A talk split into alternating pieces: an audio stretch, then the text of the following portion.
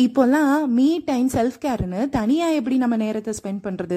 தனியாவே லைஃப் எப்படி என்ஜாய் பண்றதுன்னு நிறைய பேசுறோம். இப்படி மீ டைம்க்கு இம்பார்ட்டன்ஸ் கொடுத்து கொடுத்து குடும்பமா இருக்கிற நேரங்களில் கூட மொபைலை எடுத்து கையில வச்சுக்கிட்டு தனியா போய் உட்காந்துக்கிறோம். பட் மீ டைம் மாதிரி ஃபேமிலி டைமும் அதி முக்கியம் தான் நம்முடைய ஓவரால் வெல்பீயிங்க்கு ஹெல்ப் பண்றதே ஃபேமிலி டைம் தான். ஒரு நாளைக்கு ஒரு தடவையாவது குடும்பமா எல்லாரும் சேர்ந்து உட்காந்து சாப்பிடும்போது குடும்பத்துக்குள்ள உறவுகள் பலப்படுறது மட்டும் இல்லாம ஃபேமிலியில ஒவ்வொருத்தங்களுமே மென்டலி ஹெல்த்தியா ஹாப்பியா இருப்பாங்கன்னு ஹார்வர்ட் யூனிவர்சிட்டியில ஒரு ரிசர்ச் சொல்லுது. ஏன்னா சாப்பிடும்போது நம்ம மைண்டு பாடின்னு எல்லாமே ரிலாக்ஸ் ஆகும். ரிலாக்ஸ்டா ஃபீல் பண்றப்போ நம்ம ஓப்பனா பேசிக்குவோம். நிறைய ஷேர் பண்ணிக்குவோம். மோஸ்ட்லி ஒன்னா உட்காந்து சாப்பிடும்போது ஈவன் ஒரு காஃபி குடிக்கும்போது கூட நம்ம பாசிட்டிவாக ஃபீல் பண்ணுறது அந்த சுச்சுவேஷனில் நம்ம ரிலாக்ஸ்டாக இருக்கிறனால தான்.